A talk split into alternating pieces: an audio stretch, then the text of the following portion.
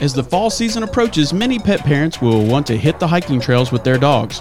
But before you take your dog out on the hiking trail, it's very important to make sure that they are ready for the adventure. On today's episode, guest Donna Chandler will share tips to make your hike as enjoyable as it can possibly be. So lace up those hiking boots and let's get started with the Family Pet Podcast.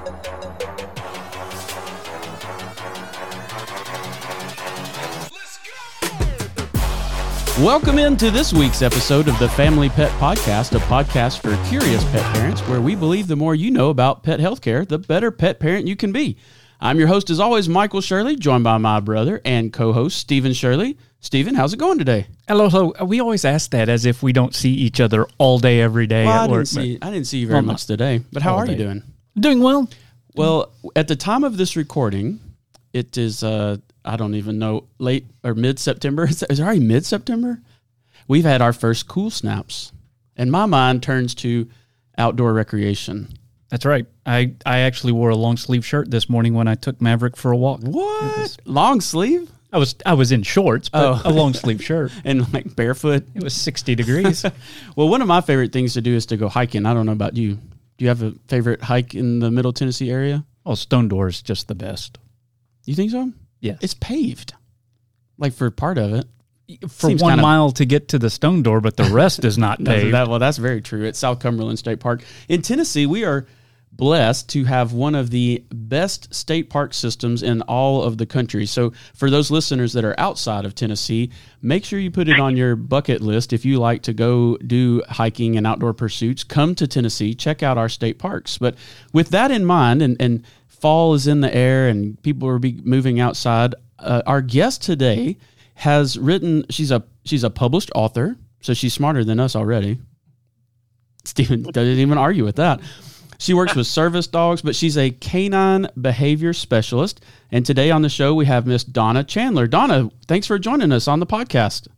Well, thanks for having me. We're really excited. I, I saw your uh, article that I, I, don't even know where I saw it. I came across it on the internet, and it was about tips for hiking with your dog. And I thought we need to have Donna on the podcast. And I reached out to you, and you were gracious enough to talk to us a little bit today about getting outside with our dogs and hiking, and some tips that you have for doing that. So I'll just turn it over to you. What What are some things that you would like to share with our curious pet parents out there about going on hikes with your dog? Well, you know, Michael, if you love nature and getting some exercise with your dog, you will most likely hold on to incredible memories because God's landscape, as you were just describing in Tennessee, truly does take most humans' breath away, and taking your dog only enhances the journey. But being prepared to hike with your dog is a, is a big deal because not only for the dog's um, well-being and caring, but also for humans. So there are lots of wonderful things out there, for, and even in the sporting goods stores for people that want to hike with their dog. And it really doesn't matter how big your dog is. A lot of people go, "Well, I've got a toy poodle." Well, you can go hiking with. They've got backpacks, all kinds of things that you can put them in. Let them walk part of the way on the the terrain that you think is would be comfortable for them. But uh, as you said, you just said to your brother. Now, didn't you um, um, go to you? You like one of the parks that have paved pathways? Well, some of them do, and obviously some of them don't. So it, I guess it just depends on where you live. That's right. Well, like I said, in, in Tennessee, we're really lucky to have a great park system, and even our even the town in which we are located has a greenway system and some even some off uh, off off trail off trail I guess off hiking trails. Yeah. If if if someone I know you work with dogs with behavior issues as well as service dogs, and so you have a you kind of go from one extreme to the other when when you're talking with people and their dogs. But if someone were to come to you and say, I want to take my dog on a hiking trip and I've never done that before, where would you say they need to start? Like as far as prepare, when you said get prepared, how do they get prepared? Well, they need to start slow and they need to pick easy trails. Okay. Um, and you can find them in most states, even in Colorado. They have easy trails.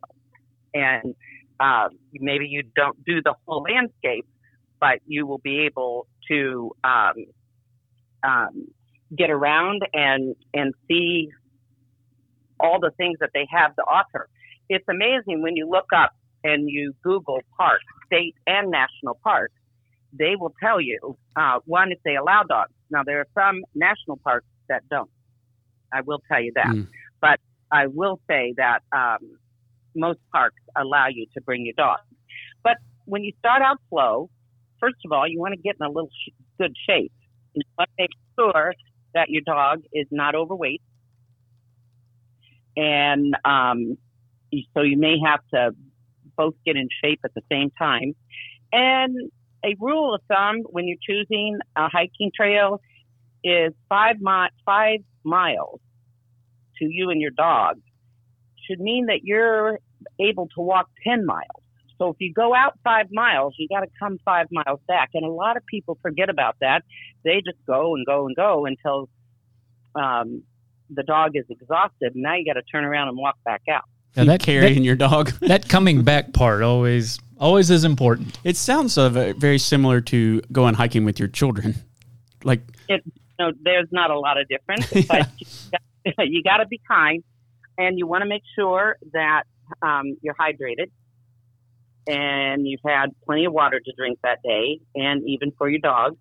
They do make dog backpacks where you can um, um, that that carries their water, but just remember it's going to add weight to them. hmm A lot of people that hike with their dog on a regular basis, their dog and they have backpacks. hmm Um, you want to check the weather. Okay, heat exhaustion happens too often on hikes. And if your dog is brachiocephalic, which means it has a smashed in nose, then you really want to be careful because they don't have the same breathing um, that dogs with a longer snout have. And you can tell when the dog is getting into trouble because his tongue will abnormally hang down out of his mouth, and it's meaning he's it means he's getting dehydrated Right. first thing. You, you, so it's it's nice to know that, and um, you need to wear some hiking clothes, and you need to take an extra pair of socks because once you start feeling like you're getting a blister, you know you've been sweating in your socks. What about yeah? What about for our pets? Do they do they need any hiking apparel, or can they just you know just take them home?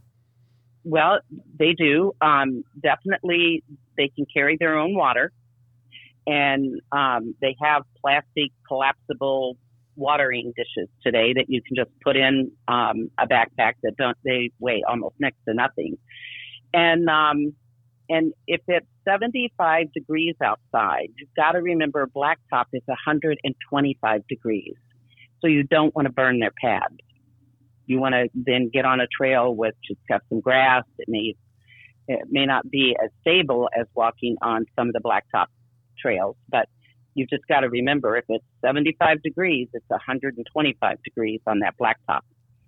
But um, so there's things for both of you, so you both have a successful um, uh, hike. And not many national parks allow dogs on trails, like I just said, but the ones that do, the dogs always have to be on leash. And when you show up at to go into the park, you have to have a current vaccine um, of your dog, all of the dog's vaccines to get in. So your dog's That's- your dog's shot record. Um, can it be for in your experience? Can they like we use an app called Pet Desk, so all of our clients have their animals' records on their phone through the app. Do those work for the state parks, or do they actually have to have a printed uh, certificates with them?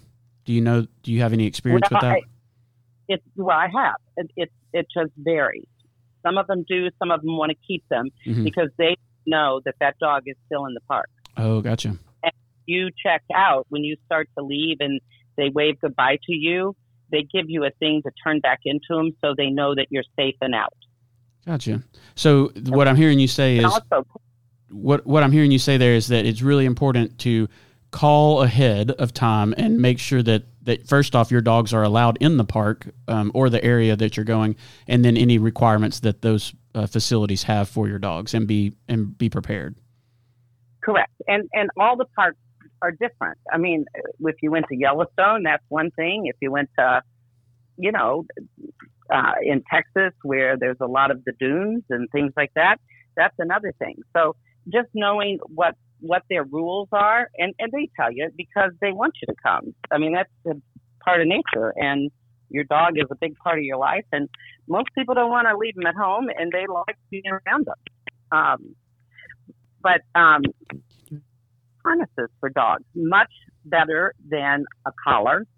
Uh, where you attach your lead line, and your lead line ought to be long. Maybe they sell them at a lot of the farm stores, which make them inexpensive and they can be 15, 20 feet, and the dog can range from you. But you also have to know the wildlife when you're doing that. If you're going into Yellowstone, you got to remember there are bears and wolves and coyotes and things like that, and you don't want to encounter one on a trail. Um, and so the the the people that work in the parks know where to tell you to go. The rangers know, and to keep you safe. So Donna, um, go ahead. Sorry, I had a question about that lead line. I've I've wanted to take my my dog uh, Maverick's a German Shepherd mix, and he loves to to go out. And giving him a twenty foot lead line attached to his harness, I just kind of worry if we're walking through somewhere with trees. Does he get? Is he likely to get wrapped around the tree? And now I've got to uh, disrupt my hike, or or thoughts on or advice on that? Well, a lot of the trails are really the the the, the foliage and things like that. When they make the trails, they kind of make them wide enough. Number one, you don't want ticks dropping in your hair, okay, and on your dog. So always check your dog and your hair when you get back out of the park, um, because you know ticks are everywhere and um, they can smell you coming. Um, and my I have found them on my dogs many many times. I take my dog a lot of places with me, and um, so yeah, you you can the the lead line. Just know you can tell by listening. And by the way, one of the things that I do when I go on a trail ride or a walk with my dog, and I sometimes take him. I ride horses, so I ride my horse, and my dog goes with me, but she still has to be on a line.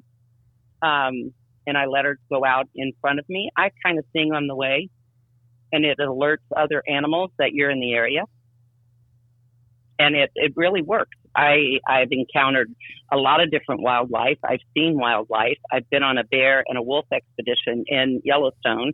My dog was with me and, um, I mean, she's highly trained. So it was pretty easy for me to do this, but what I can say to you is being vocal when you're on your trail is a is a great thing.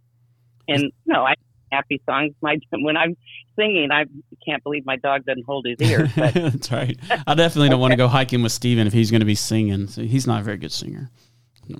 Yeah, you, you, you with different.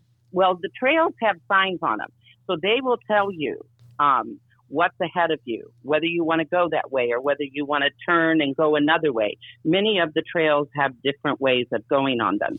And you want to choose a comfortable harness. Um, Gentle Leader, um, Easy Walk harnesses. They're made by PetSafe. It's one of my favorites because the leash attaches at their chest and the dog will never ever pull you. It doesn't, it works off the principle of guiding a team of horses. And if you look up, look up or look at a horse that's hooked up to a wagon, the, they will have like a little martingale right in the middle of where all of the leather straps and everything attach. Well, when a horse pull, gets pulled back to stop, the the that little martingale tightens and the horse goes, "Oh, I'll never pull you again." Almost all mammals on Earth have thousands of nerve endings in their chest, and it doesn't hurt them. And they just go, oh, I don't like that feeling. I'll never pull on you again. It, it is also what we use under service dogs vest. There will be, they, it's instant and there's no conditioning the dog to them and they're not that expensive and they're very humane. And then you just leave their collars on for identification. Okay. So okay. It, you, you mentioned a few things that we could put on our dogs and try them out. Like I, I know the answer to this already, but do our listeners need to acclimate their dogs to any of these changes before they go out on the trail? Absolutely. Okay. Don't just do to your dog. There won't be any, um, like the Gentle Leader Easy Walk harness, there won't be any um, it's it, it's immediate. Right, but like but like a vest or a, a water um, carrying their own water or their own food or something like that, or, or putting the little booties on their feet.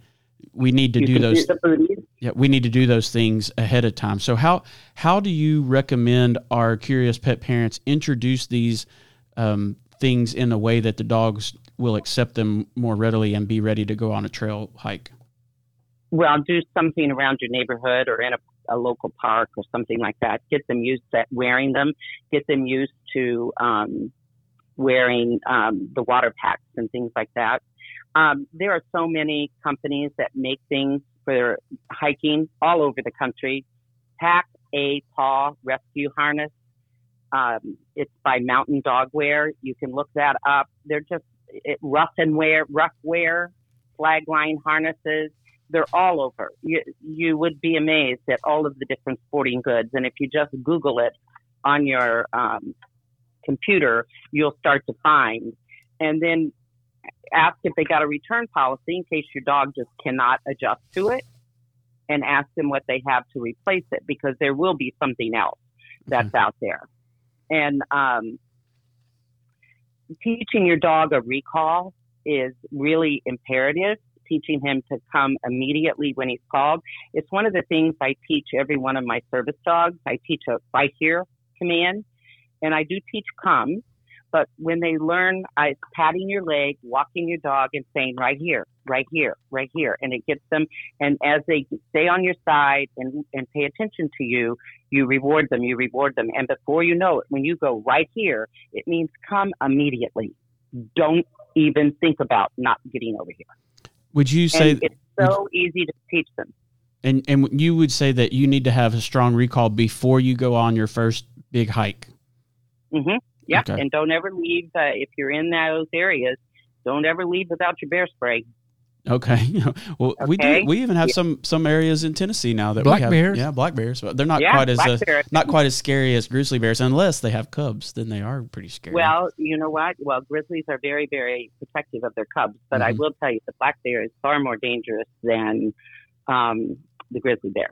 I think in our area They- that's true because they have less fear of humans because we're so close to them. In like in East Tennessee, we hear stories of the bears in Gatlinburg um, just have been desensitized to humans almost, and so they People more. people hand feeding Yeah, them. there's more interactions there. So Well, it's dangerous. It, an- wild animals should remain wild, in my That's right. opinion.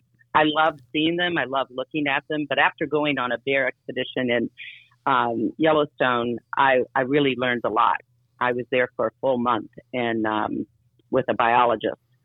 Um, I traded out all of the staff at Yellowstone for some dog training, and they took me on this expedition, which really taught me a lot. And I really went because how much of the gray wolf is still in the domestic dog is huge, huge. Hmm. It's all dogs come from the gray wolf, and believe it or not, it makes a difference if you can understand there are certain things you do, never do with your dog. But let's stay on the, the hiking. That's because I still got some more. I've you got a don't want to question. sleep without your bear spray because you can use it on other animals Oh. and it won't hurt them, but they won't come near you. Sounds like a plan. I've got a question as far as maybe I go hiking. I like to go backpacking and maybe even tent camping. Is there an idea on how to acclimate Maverick, who's never slept outside of a out of our tent? Although we wouldn't actually do a tent, we would sleep in Enos. um, Get Maverick his own Eno. not his own Eno, but we, we would be the humans would have the Enos, but acclimating Maverick so that maybe he would actually lay down and sleep in the middle of the night with in the wild. Oh, Absolutely, and um, just get a um, a fleece that you like a uh, long enough for your dog to lay on.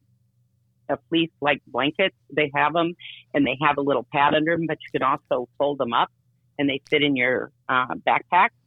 And then you can put it by wherever you're sleeping, and your dog will be fine as long as he's next to you, can smell you, and hear you, and breathing. You will be amazed. Well, you've given us a lot to think about and We might- prepare. We might try this. I'm, I'm inspired. We're going to try this. You've got some. Um, you've got some training to do. I'll see. I, I'm going to take pictures of how well this works. I see Well, a TikTok video in our future. Mavericks. There's some real, there's some real important things that that everybody that goes. I can assure you that you will need to have a copy of your dog's vaccination. Always expect the unexpected. So you want to take band-aids. You want to take something if you had to put a tourniquet on. Um, the ranger service, when you check in, make sure you have their cell numbers so you can Mm. call them if something goes wrong. Take a first aid kit uh, and take a dog first aid kit. Kit. There are certain things dogs can have that you can't. And one of the things you need to do is know how to do CPR, not only on humans but on your dog. You can do CPR on your dog, and there's lots and lots of information on the internet about that. And one sign of your dog getting overheated is his tongue and his hanging lower than normal, his head going way down. They will they will help you, and it's not rocket science. It's just good information, and follow trail etiquette. If it says don't go this way, don't go that way. There's a reason they don't want you going that way, and it probably has something to do with your safety. And if you're coming up on people with your dog, and your dog starts barking, you know, make sure your dog has some form of training. Um, the Good Dog Wonder class that Ignite carries, and um, many, many veterinarians uh, all over America recommend my video. It is my video, and it it's in Australia, Kenya, Africa, and Britain. It's an hour and 45 minutes, and it's not a dog show video on how to train your dog. It's how to have the greatest dog you've ever owned. And it's also what service dogs have to know to go forward. So taking your dog on a hike, if you've followed what's in that video, will be the easiest thing you've ever done. And it allows you to go out to dinner with them and go to other places. Uh, the country in the center of our country is getting much more dog friendly. Mhm. On the east and the west coast, there are dogs that go everywhere. They're they're in stores and all kinds of stuff. Um, we're just getting better in the Midwest.